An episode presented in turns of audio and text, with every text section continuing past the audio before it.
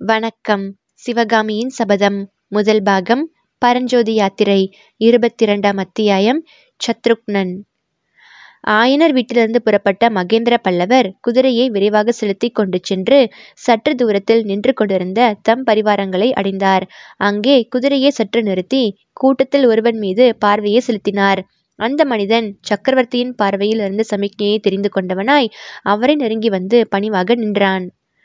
சத்ருக்னா உனக்கு சிற்பக்கலையில் பயிற்சி உண்டா? என்று சக்கரவர்த்தி கேட்டார். சத்ருக்னன் முகத்தில் எவ்வித உணர்ச்சியும் காட்டாமல் இல்லை பிரபு என்றான். இவ்வளவுதானா? சிற்பக்கலையில் கொஞ்சமாவது உனக்கு பயிற்சி இருக்க வேண்டும். அதற்கு இந்த இடத்தை காட்டிலும் நல்ல இடம் கிடையாது.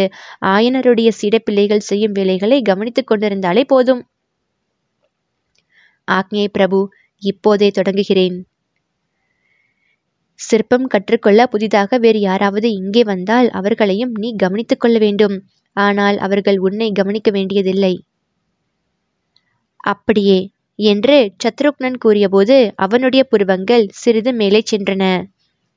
நல்லது சிற்பக்கலையை பற்றி புதிதாக ஏதேனும் தெரிந்து கொண்டால் உடனே வந்து எனக்கு தெரிவிக்க வேண்டும். இவ்விதம் கூறிவிட்டு சக்கரவர்த்தி மீண்டும் குதிரையை வேகமாக விட்டார். அவரை தொடர்ந்து குமார சக்கரவர்த்தியும் குதிரையை வேகமாக செலுத்த மற்ற பரிவாரங்கள் அவர்களை பின்தொடர முடியாமல் பின்தங்கும்படி நேர்ந்தது. சக்கரவர்த்திக்கும் சத்ருக்னனுக்கும் நடந்த சம்பாஷணை அரைகுறையாக நரசிம்மரின் செவியில் விழுந்தது. அது அவருடைய மனத்தில் பெருங்குழப்பத்தை உண்டாக்கிற்று. சிவகாமி கூறியபடி ஆயனரின் வீட்டில் வேலெறிந்த வாலிபனை காணாதது மாமல்லருக்கு ஏற்கனவே வியப்பை உண்டாக்கி இருந்தது இப்போது சக்கரவர்த்தி ஆயனர் வீட்டை காவல் புரியும்படி பல்லவ ராஜ்யத்தின் மகா சமர்த்தனான ஒற்றனை ஏவியது. மாமல்லரின் வியப்பை பன்மடங்கு அதிகமாக்கியதுடன் அவருடைய மனத்தில் என்னவெல்லாமோ சந்தேகங்களை கிளப்புவதற்கு ஏதுவாயிற்று. அதை பற்றி தந்தையை கேட்க வேண்டும் என்று அவர் எண்ணினார். ஆனால் மகேந்திரரோ அந்த காட்டு வழியில் குதிரையை பாய்ச்சலில் விட்டுக்கொண்டு போனார். சக்கரவர்த்தி குதிரையை விரைவாக செலுத்தினால் அவர் ஏதோ முக்கியமான விஷயத்தை பற்றி சிந்தனை செய்வதற்கு அறிகுறி என்பதை மாமல்லர் அறிந்தவரானபடியால் விஷயத்தை தெரிந்து கொள்ள அவருடைய ஆவல் இன்னும் அதிகமாயிற்று. அவருடைய குதிரையும் நாலு கால் பாய்ச்சலில் சென்றது. காட்டை தாண்டியதும் காஞ்சியிலிருந்து மாமல்லபுரத்துக்கு போகும் ராஜபாட்டை தென்பட்டது.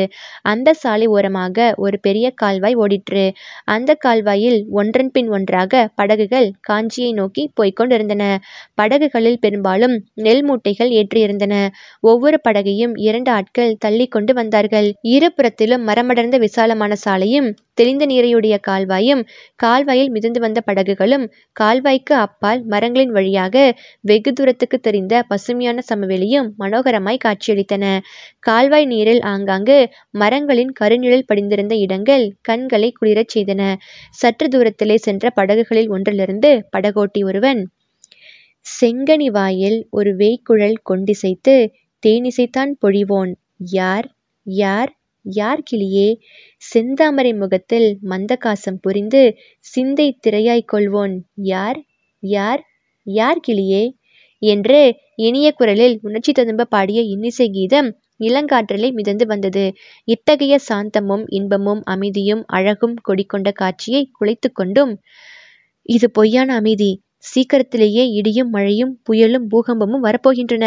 என்று மௌன பறையறிந்து தெரிவித்து கொண்டும் அக்கால்வாயில் நிலேற்றிய படகுகளுக்கு நடுவே ஆயுதங்கள் ஏந்திய படகு ஒன்று வந்து கொண்டிருந்தது. அதில் வேல் வாள் ஈட்டி கத்தி கேடயம் முதலிய விதவிதமான போர்க்கருவிகள் நிறைந்திருந்தன. அதுவரையில் மௌனமாக சென்று அந்த காட்சியை பார்த்து கொண்டிருந்த சக்கரவர்த்தி ஆயுத படகை கண்டதும் ஆஹா பல்லவ சாம்ராஜ்யத்தில் யுத்த ஆயத்தங்கள் பலமாகத்தான் நடக்கின்றன. என்று பரிகாசமும் மனக்கசப்பும் துணித்த குரலில் கூறிவிட்டு பக்கத்திலேயே குதிரை மேலிருந்த தம் குமாரனை பார்த்தார். அவருடைய முகத்தோற்றத்தை கவனித்ததும் நரசிம்மா ஏதோ கேட்க விரும்புகிறாய் போலிருக்கிறதே? என்றார். எப்படி தெரிந்தது அப்பா? என்றார் குமார சக்கரவர்த்தி. உன் முகம் தெரிவிக்கிறது. அபிநயக்கலை முகபாவம் ஆகியவைகளை பற்றி இப்போதுதானே பேசிவிட்டு வந்தோம். கேட்க விரும்பியதை கேள் என்றார் தந்தை. சத்ருக்னனை எங்கே அனுப்பினீர்கள்?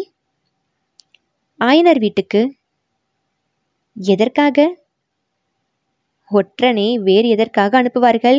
வேவு பார்ப்பதற்காகத்தான். என்ன சொல்கிறீர்கள் அப்பா? ஆயன சிற்பியின் வீட்டை வேவு பார்க்கும்படியான அவசியம் என்ன ஏற்பட்டது? யுத்த காலத்தில் சர்வ ஜாக்கிரதையாக இருக்க வேண்டும். மாமல்லா இம்மாதிரி சமயங்களில் சந்நியாசியின் காவித்துணிக்குள்ளே எதிரியின் ஒற்றன் ஒளிந்திருக்கலாம். சிற்பக்கலைக்குள்ளே சதியாலோசனை இருக்கலாம்.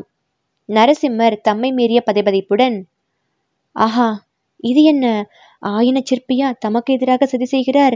என்னால் நம்ப முடியவில்லையே? என்றார். ஆயன சிற்பி சதி செய்வதாக நான் சொல்லவில்லையே. அந்த பரமசாது நமக்காக உயிரே விடக்கூடியவராயிற்றே?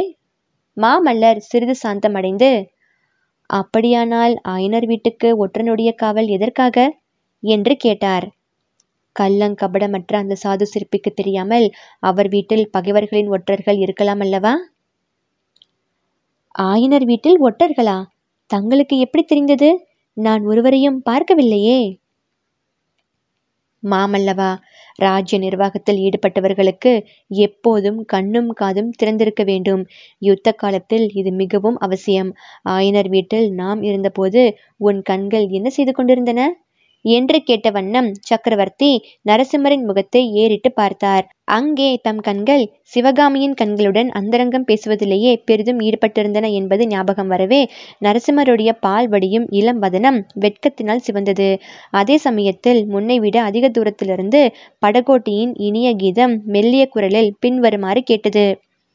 கண்ணன் என்றங்கேயொரு கல்வன் உளன் என்று கண்ணியர் சொன்னதெல்லாம் மெய்தானோ கிளியே வெண்ணெய் திருடும் பிள்ளை என் உள்ளம் கவர்ந்ததென்ன? சொல்வாய் பைங்கிளியே!